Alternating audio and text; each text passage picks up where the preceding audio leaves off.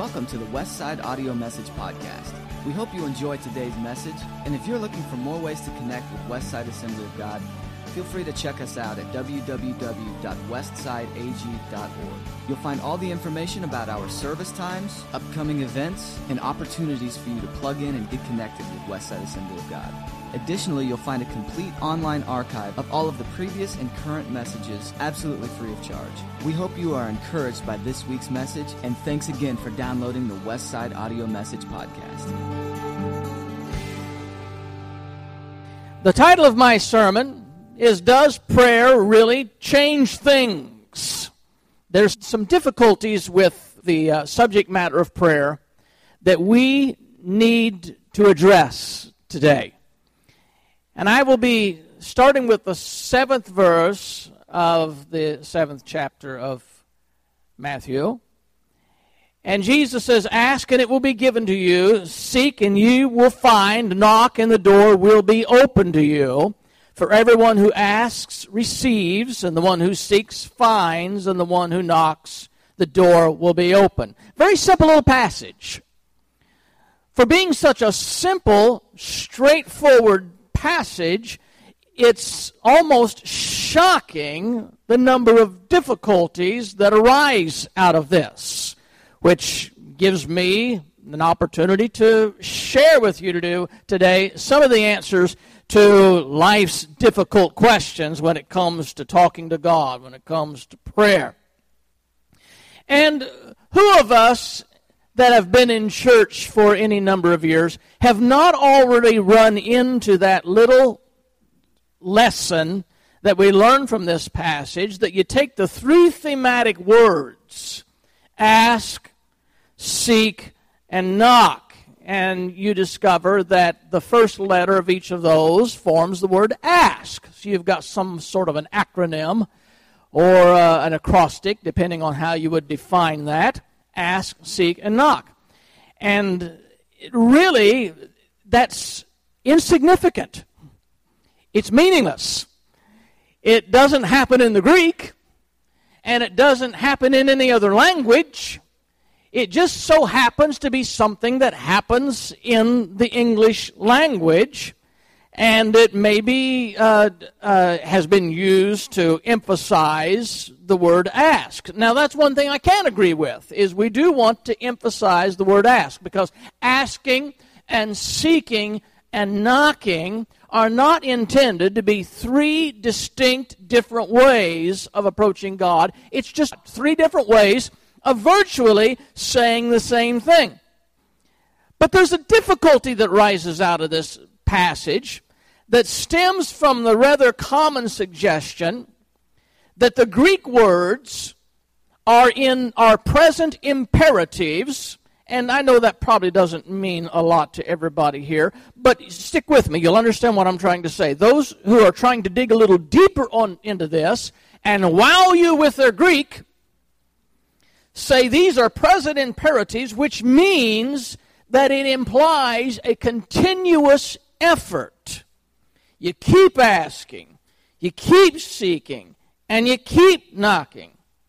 And armed with this somewhat hidden information that's buried in the Greek that nobody without Greek would ever understand and know, then we forge ahead now, having been enlightened in this deep teaching, that we're to take our requests and petitions and believing that all unanswered prayer is attributed to simply our lack of persistence, attributed to our failure to ask, attributed to our failure to seek and pray long enough and hard enough. And the problem is that that tends to cast God in this role of the unjust judge.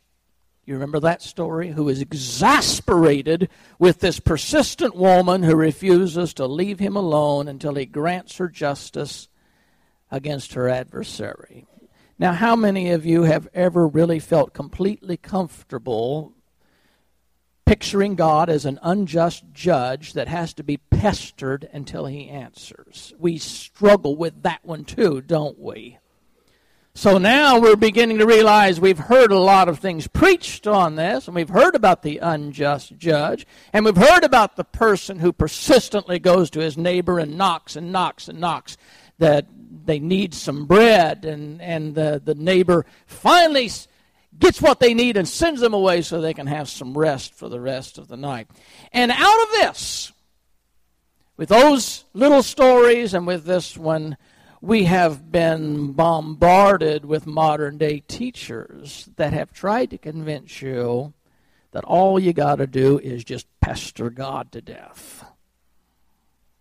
Yet we don't feel comfortable with that either. But we've heard it. I know we all have. So we got these two opposing opinions already forming in our mind. One is that God has to be begged. And somehow we have this feeling that begging cheapens God. And it's ultimately nothing more than this attempt to manipulate him and force him to submit to our will. So, do we beg him? Do we manipulate him?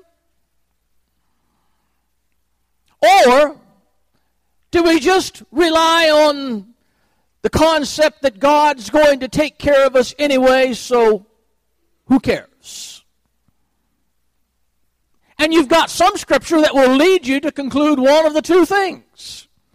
Either you have to beg him and pester him, or you just have to just let life go and God's in control. And neither one of those is what Jesus is wanting us to buy into.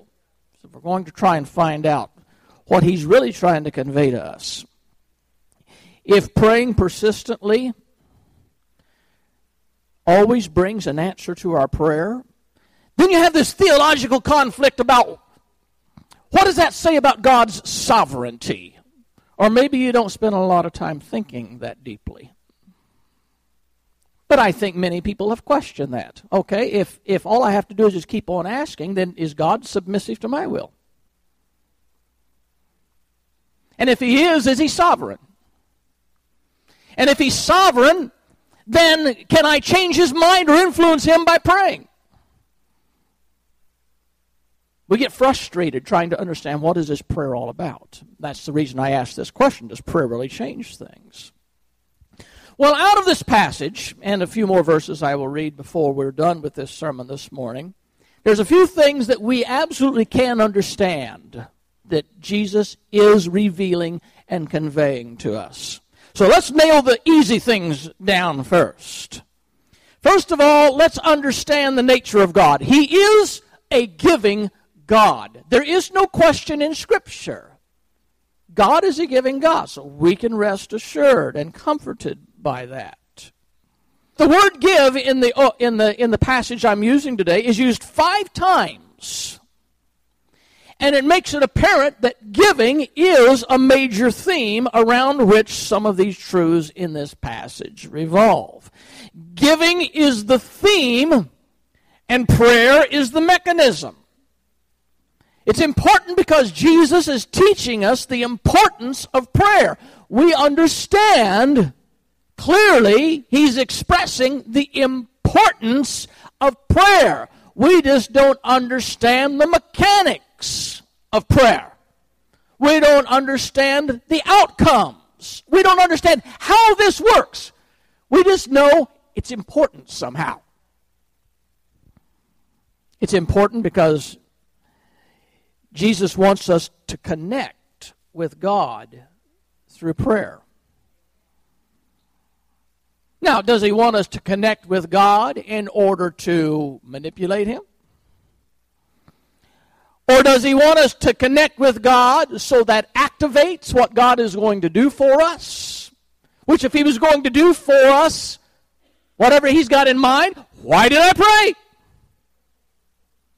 Jesus wants to us to understand the difference between his being a providential God, which means he just provides automatically, and his being a benevolent God. So now we're taking this a step further.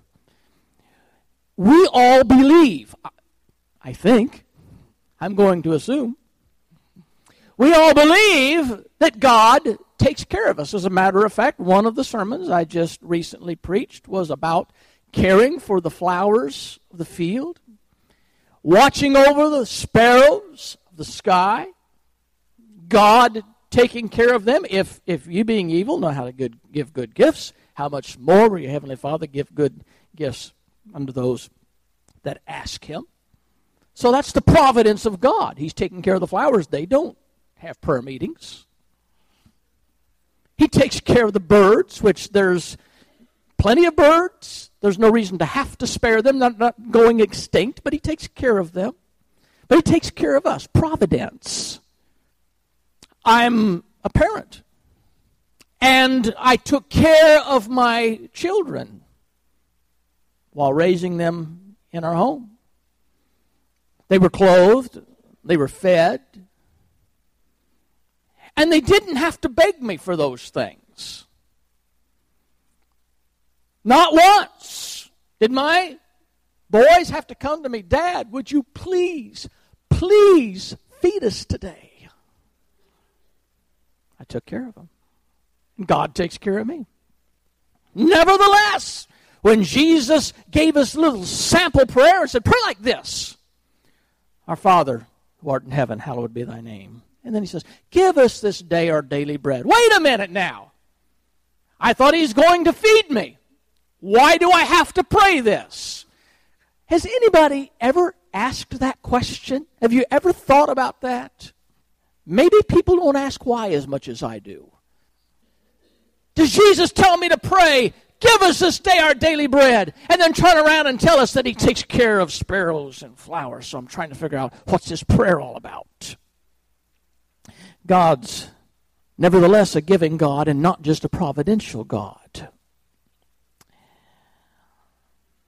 I struggle with the discouragement of unanswered prayer, and you do too. I have prayed a thousand times more prayers to which I did not wit- witness an obvious, direct fulfillment. I petition God all the time. I've just grown up like that. I ask God all the time. Sometimes I ask Him for ridiculously simple, meaningless little things. I'm all the time bugging God. Lord, let that light stay green till I get through. I petition him all the time. Not like I have testimonies about having such a prayer relationship with God that all the lights are green for me everywhere I go. It just doesn't work like that. And for some reason, it doesn't keep me from praying that every time. And then I have my more serious petitions to God. It's not just about praying, Lord, let the rains hold off till I finish mowing. Sometimes it's, Lord, this person has a life threatening disease. It doesn't look like it's time for them to pass on. There's plenty of time left for them to contribute and be a part of our community and their family. And sometimes those prayers are not answered the way I pray them. And then we stand back and we say, Nevertheless, not my will, but thine be done. So why did you pray to begin with if that's what it's all about? If he's going to have his will anyway. You know, C.S. Lewis said one time, I don't pray to change God. I pray that God can change me. And I think sometimes we approach God in prayer with the idea we're going to change Him, with no intention whatsoever of being changed. Very self centered communication with God. Lord, this is what I want.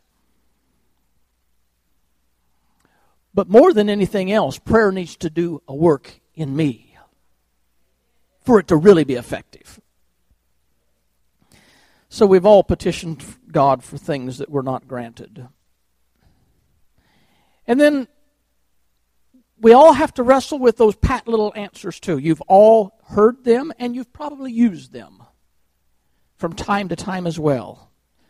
When somebody tries to console you and say all prayers are answered and sometimes the prayer the answer is no.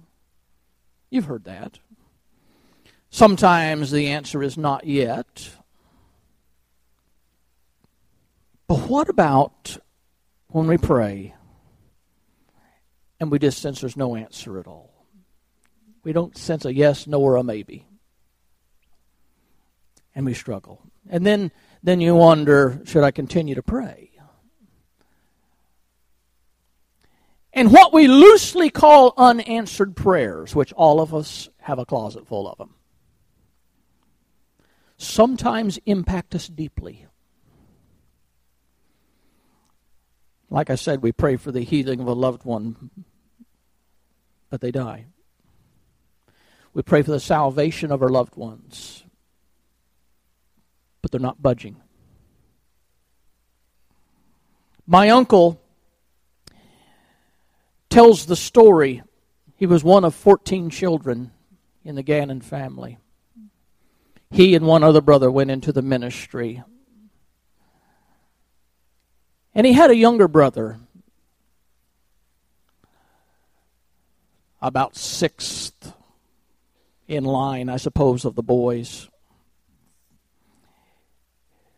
who went into the military, and the word came back that he was missing in action. And my uncle, who was a minister, stood on God's word and declared, He will be found alive. He will come home. And refused to accept any alternatives and prayed and believed. And it never happened.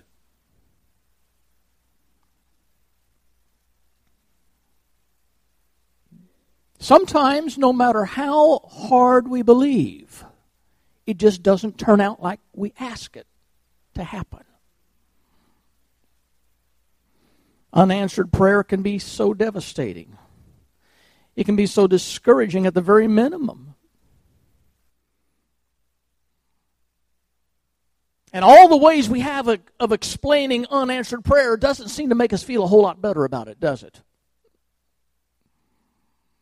After all, Jesus said, Ask and you shall receive. And we go back to that and we're reminding God, You said, Seek and you shall find. You said, Knock and it shall be opened.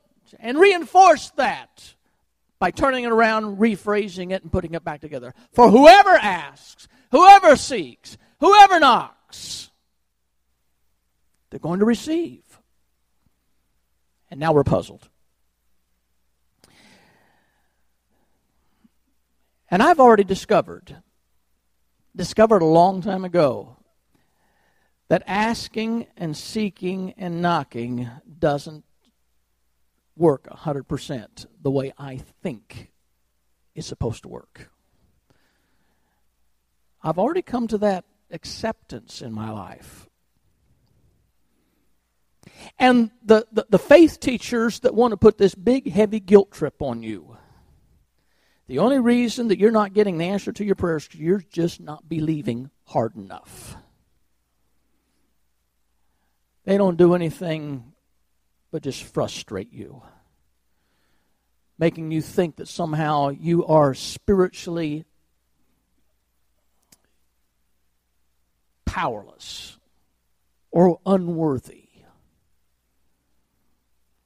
or you lack the persistence or you're just not determined enough in your mind just to make it happen. Some of the Word of Faith teachers even implying that you, like God, can have the power to speak things into existence.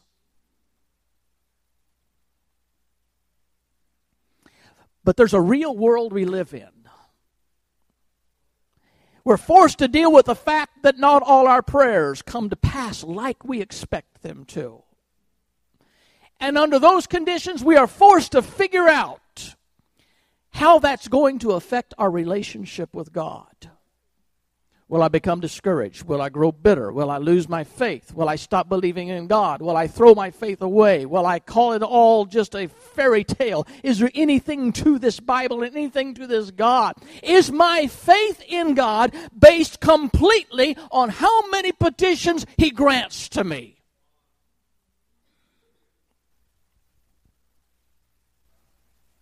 So I'm still struggling with asking and seeking and knocking. I'm not quite ex- sure what he expects of me. God's a giving God. Not just a providential God, He's a giving God. Keep that in mind. We're going to develop that a little bit more. Number two, sometimes we question the necessity of prayer if God already knows my needs. I've already alluded to this. If He knows what I need, why pray? Why petition God for those things that He automatically takes care of anyway? There are things that God automatically does for us, yet Jesus tells us to pray. So here's two solid reasons we should pray. And this should help answer this question if you have any difficulty or struggle with it. Number one, because praying promotes this personal relationship with God. God wants His children to talk to Him. God wants His children to fellowship Him. If we didn't communicate with Him, if we just lived by this concept that God is a providential God, that He's just going to take care of everything, and we never talk to Him, it would just, we would just be automated, wouldn't we? So, at least one of the ways that God has of getting us to talk to Him is telling us, Come and petition me once in a while.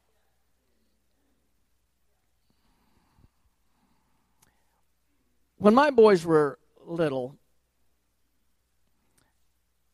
I, I was excited to do special things for them. Uh, we would be I specifically remember many occasions where we'd be traveling together on a, a road trip.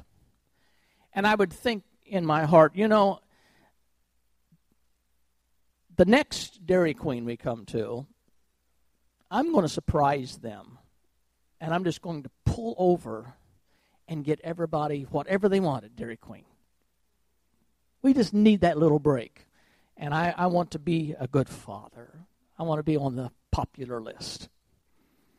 So here we are going down the road, and in the distance, the boys with eyes like hawks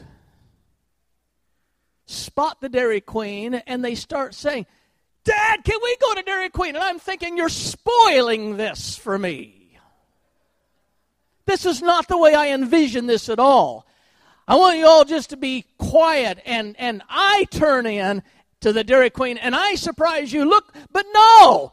Now they got to make it look like the only reason I went is because they begged me. And they robbed me of all of my glory of being a spontaneous and good father. Well, fortunately, God doesn't think like I think. And so when we see the Dairy Queens of life, And God already has it in his heart. He wants to give. And we, not aware that he already has a plan, begin saying, Lord, how about? Would you do this? God's not offended like I am. He's very patient with us. And he blesses us because he's a giving God.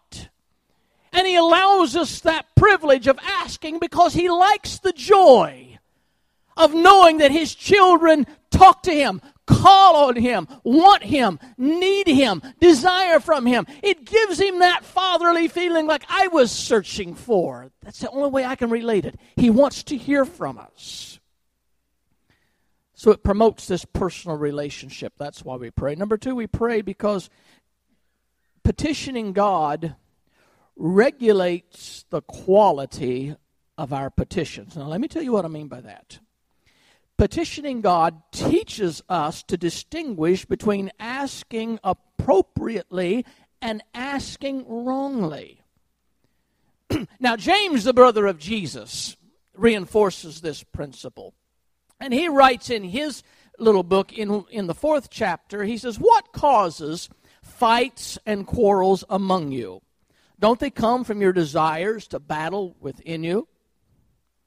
You desire, but you do not have. So, and, and get this. You desire, and you don't have, so you kill. Whoa! These are some angry people. You covet, but you cannot get what you want, so you quarrel and fight. You do not have because you do not ask God. And when you ask, you do not receive because you ask with the wrong motives. So you may spend what you get on your pleasures. So James is addressing this thing about petitioning God. When we petition God, we learn to refine how it's appropriate to ask God and what it is appropriate to ask God. So that eventually, what God wants us to do is get to the place where our desires are not our desires. Our desires are truly His desires. When we get to the point when we can pray, Lord, I believe that this is what you would want for me, truly. Truly, truly want for me. And ask with the right kind of spirit. Now it's developing us. That's why we pray. It develops us. It changes our character. It tunes us to the mind of God because He's going to get His way anyway. Why not buy into that to begin with? So James sets this fascinating case for why we should petition God. He starts off by acknowledging that we have these raging desires that dwell in the heart of men and women. He says those desires can be so strong to procure the things we do not possess that sometimes we are driveling, driven to quarreling and fighting and sometimes killing just to possess. And then James teaches the people the only proper way to deal with our desires is simply to ask God. And it infers that resorting to physical force and violence to fulfill our desires is totally unacceptable. You know how many times that we pray and then go about trying to fulfill our own requests and make it happen? trying to help God out, trying to force his hand, paving the way to make it easy for him to bring it to pass. But if we sincerely pray, not my will, but thine be done, we won't fight, we won't quarrel, we won't kill in pursuit of our desires. Uncontrolled desire is dangerous and leads to reckless and foolish behavior. The second thing it infers is that when we ask everyone except God, we're asking the wrong people. And third, it infers we can be safe in asking God, and this is one of the important things Jesus is trying to teach us. You can be safe in asking God because He will check your motives, He will check what you are asking for, and He will ensure that He gives good things good things. In other words, God's our filter. He's our safety mechanism. He guides us in our petitions. Have you ever possessed anything by your own might, by your own manipulation, by your own ability, and then live to regret that you ever possessed it? I've owned more than a few white elephants in my life. They are not pleasant. I wanted it. I had to have it. I prayed about it. Then I made it happen. And I said, Lord, take this away.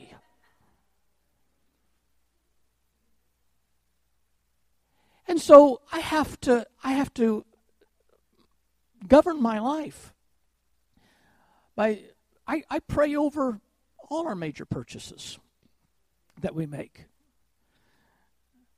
As a matter of fact, anytime I spend more than $100, I get sick in my stomach. It's just, it's my threshold.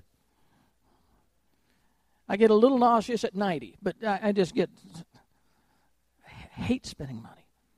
But when we come to major purchases, we buy a car, we bought a few houses in our life. I just, I, I'm, a, I'm a mess. Lord, help me to see, help me to understand. I don't know what I'm getting into. Protect me, take care of me. Steer me away from what's wrong. Lead me to something that's good. As a matter of fact, I'm getting cold feet. God, take it away. I don't want this anyway. It's difficult. I pray, I saturate these things in prayer because I'm not going to press forward on something like that if God's not going to provide and take care of me in the process. I rely on Him. He's my filter because He gives good things to those that ask, but He doesn't always give what I ask for. He's a giving God. The second point is He's a good God. And this is where we read this scripture I've been quoting you. Which of you, if your son asks for bread, will give him a stone, or if he asks for a fish, will give him a snake? And if you then, though you are evil, know how to give good gifts to your children, how much more will your Father in heaven give good gifts to those that ask him? God is unique because he's good. Because you think of all the other gods that people worship in the world, how many of these gods do you know are good? I mean, they've got questionable origins.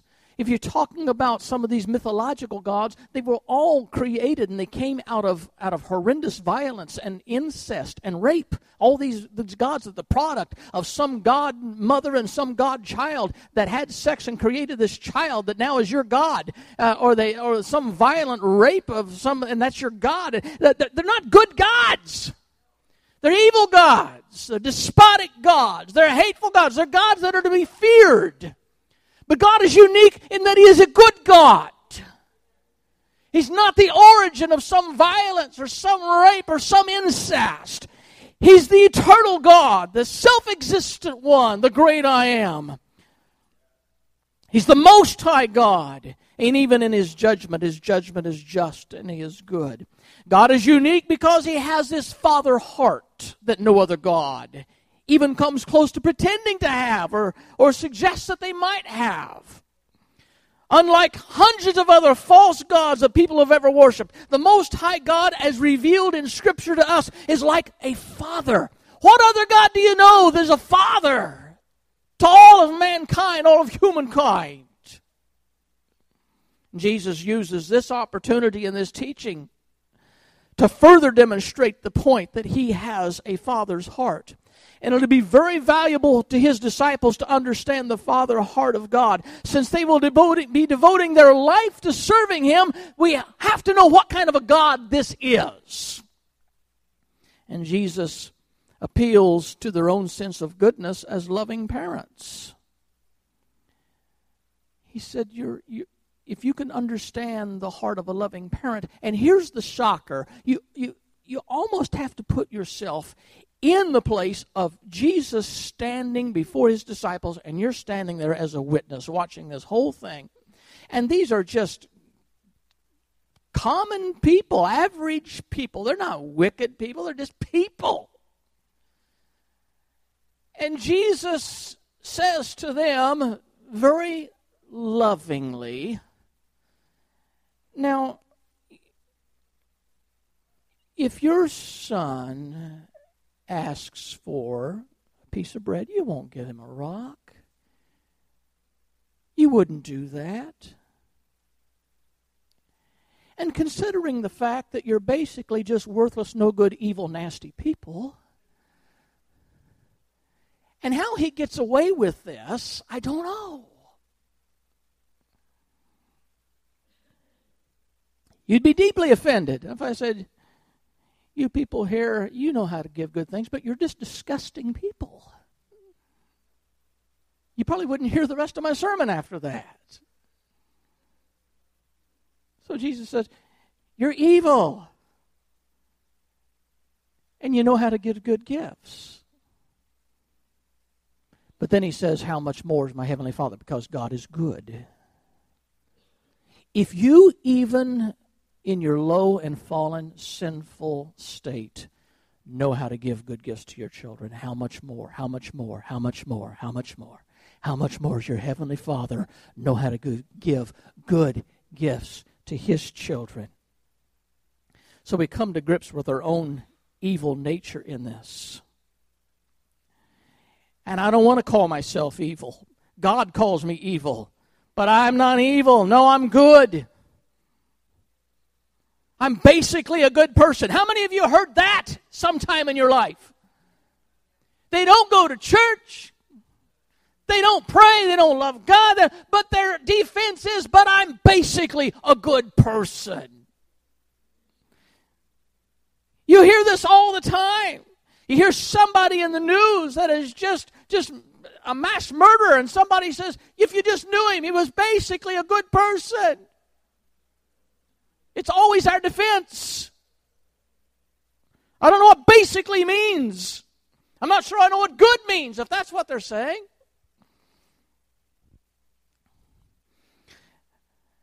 There's a huge difference between being good by nature and merely doing good things once in a while. There's none of us that are good by nature. You might do good things once in a while. You might give generously once in a while. You might be that kind of person that would give the coat off your back. I have been in the position of performing funerals for a variety of people in my life. Sometimes the people, if, if, if a man can know such a thing, you know that they didn't make it to heaven. You just you just know the lifestyle they lived, the way they died, the way that they, they brought an end to their life by the by the things that they did and participated in. And and then you get into the funeral and all the family stands up and tells how wonderful they were. And how generous and how loving and how kind they were. And you're sitting there wrestling with these people had no time for God. They didn't know how to pray. They didn't ever read their Bible. They, they, they, they, they, they, were, they were their lifestyle. They were caught up in this garbage in their life. And all these people are singing their praises because they're basically good people. You know what? What they're trying to say is they did nice things. There's none good but God. We're all falling short of the glory of God. Every one of us. We are not good by nature. We're wicked by nature. We're evil by nature. We just manage once in a while to please people by the things we say or do, but we're not good. God is unique because He's good. I have to come to grips with my own evil nature because God has revealed that to me. So God is good and God is fatherly. When we forget that, we blame Him unnecessarily because things are not going our way. We blame Him unfairly. We doubt him unjustly. We all declare God to be good, but we don't live it out in our life. What we say of our mouth doesn't bear fruit in our actions. We say God is good. And then when things don't go our way, it's like, God, you must not love me. Well, wait a minute. I thought you said God was good. Is this a breakdown in God's goodness or your understanding of Him taking care of you. You wonder if God's punishing you for something you, you're not even aware of. Yet you say God's a good God. Your theology is all messed up. You blame God for all the bad things that are happening in this world and in your life, and you think God's a good God? Because you got to bring some of these things into submission. If God's a good God, then you can't blame Him. You can't declare Him unjust. Let me just summarize, and I'm done today. Ask, seek, and knock was never intended to be a formula to get something from God. Unfortunately, it's been reduced to that by a lot of teachers. It was never intended to be a formula. And sometimes we think I just got to ask a little harder, seek a little harder, knock a little harder. Just haven't gotten there yet. Press in. Got to go for it. It wasn't intended to be that at all. It was intended to be that method by which we recognize that without God we are nothing. We need Him. We not only need Him, we need His will in our life. And He invites us to come and petition Him. And He's not offended when we come and ask things. If we're asking amiss and He says that wouldn't be good for you and He takes it away, don't get better. It's a part of the learning lesson of how to come into the mind and the will of God. God's not a vending machine, people. He's a father. A vending machine will put out whatever it's in it. You put a money in it, and out it comes. Sometimes it'll get it wrong. God's a father. A father watches out for his children. I've had to do that when I raised my boys. They wanted all kinds of things were not good for them. A father guided them. You don't need that. We're not going to do that. That's not good for you. This is what's good for you. That's a part of being a father. In summary, also, this passage teaches us we're welcome to petition God. He's not insulted by our asking, He encourages us to come to Him. But it also teaches us that His goodness and fatherly heart will often trump our desires. Because remember, we're evil. and being evil, we don't always have a clear perspective on things. This passage also teaches us not to become discouraged by what we perceive as unanswered prayer because the bottom line is this God is good, God is fatherly, God cares. We have to understand you're free to ask, but you also have to have the maturity not to become bitter when your petitions are not granted, when and where and how you expect them to be. And finally, this passage teaches us that God wants us to trust Him. The fact that God gives good things does not necessarily imply that those good things are always the things we ask for. He gives us better things than we ask for. In fact, the construct of this passage seems to imply that we ask and seek and knock, but God gives what He deems best for us. We still have a responsibility to ask and seek and knock because that is submission to Him. And as long as we keep turning to God and keep trusting Him, as long as we continue to value our relationship with Him as a children, as children to the Father, and as long as we pray, God will take care of us. So we pray. Bow your heads.